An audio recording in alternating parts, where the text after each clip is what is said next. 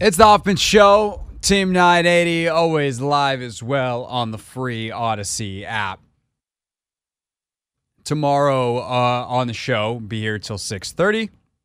Maryland uh, hoops tomorrow night. Got Wizards basketball tonight, so we're here till 645.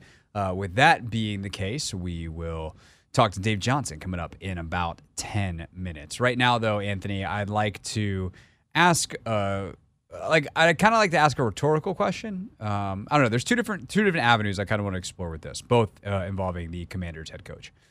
One is what's Ron Rivera's legacy in DC, which is something that we'll probably talk about more when the end comes on Black Monday um, in a couple of weeks. So we'll we'll in a way pocket that then. But the reason I, I throw that idea out there is there was a lot of people over the last 24, 48 hours that said that Ron would make, I guess at this point, 72 hours. Because, Anthony, did you know it's Wednesday? Yes, I, I, I think I kind of noticed that. I, I just keep forgetting. It's Tuesday. I was Wednesday for a whole segment for Never Read the Comments, and I'm right back mentally to Tuesday, Oh, which is going to be wait. sweet when tomorrow's Thursday. And maybe it'll actually even feel like it. That'd be cool. Possibly. Um, but point is, uh, there's folks who are like Rivera won't go to Howell because then what does he have left? He he he cares about his legacy here. What legacy does Ron Rivera have to protect here? And I don't say this to be like mean to Ron. Ron didn't do a bad job on purpose. He just did a bad job. So we're going to be adults about that and just be like, hey, my job is to talk about what happened. I'm a commentator. I'm an opinion person. I'm an opinion journalist uh, to the extent that I'm a journalist. I'm a talk show host. So I'm going to give my opinion. And my opinion is it is very silly for anyone to talk about the words legacy and Ron Rivera in the same sentence. Because literally, Anthony, what has he done here? Nothing really.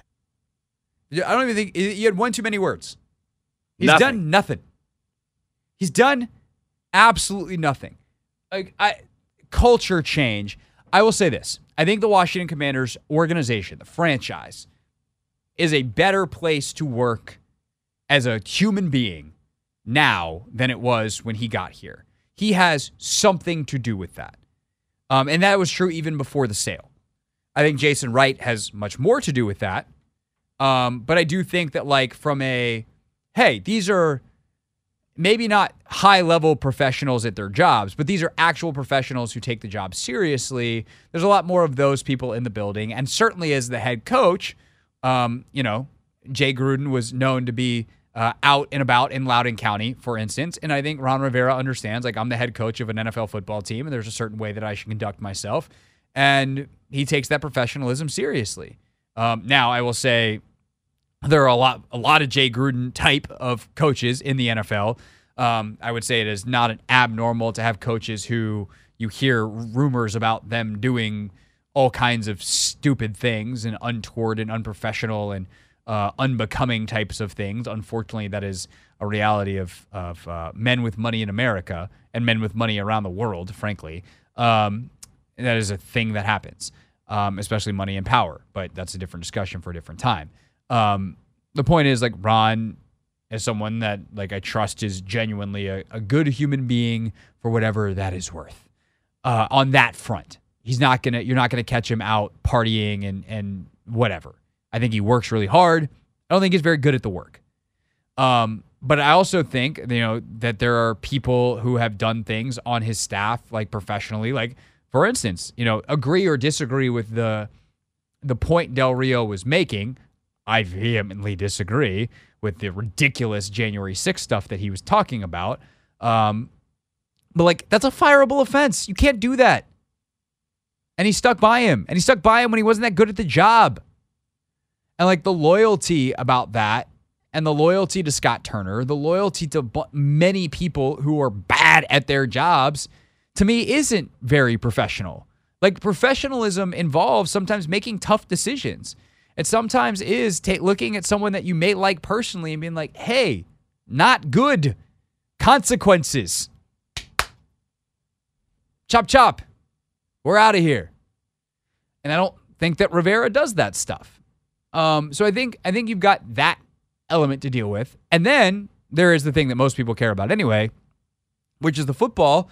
And I tried to say this earlier in the season, and people laughed in my face. And I'm, I'm just saying this now to make that small point. I'm not going to make it about me. But how many people now are saying the exact thing that I said earlier this season, Anthony, which is, I think this football team is worse than when he inherited it. People laughed at me. They're like, mm-hmm. there's no way the 2019 team was so bad. Ron Rivera inherit like Jay Gruden left the cupboard bare. How many how many days in a row have you seen the meme come across your Instagram or Twitter feed about the 2020 O line or the 2019 offensive line? Seen it often. It's like every freaking day. Mm-hmm. It's like we took it for granted. Oh. Chase Roullier, and like some of it is stupid if we're being totally honest, because like Chase Roullier got hurt. They didn't want Chase Roullier to leave. Now they, and also like Brandon Scherff was a, a cap casualty situation that was not worth it to re-sign probably. Um, so I don't, I don't even mind that move. The Trent Williams thing was ridiculous, especially to trade him for a third round pick. Um, I'm trying to remember who they had. Oh, then they had Ereck Flowers. Uh, and I will note to people that while they did not pay Ereck Flowers, nobody else has paid Ereck Flowers either. So, like, I do think the offensive line, relative to like, oh, they could have the same one today if Ron had just had some foresight, is the way that gets framed is stupid. But there's no doubt that like he he didn't replace any of those guys, and that is a legitimate point. Um, obviously Chase didn't work out. They've traded Montez. Um, the linebacker level, you know, they had a young Cole Holcomb. Now they have Barton, who's turning into a decent player. But like, they got Jamin Davis, and you know, he, Jamin's better now than when they took him in 2020. But like, yeah, that's their first first round pick, and hasn't exactly been what you'd want out of a first round pick. Um, their secondary, I think, is pretty much the same. And then offensive skill wise, like they inherited Terry.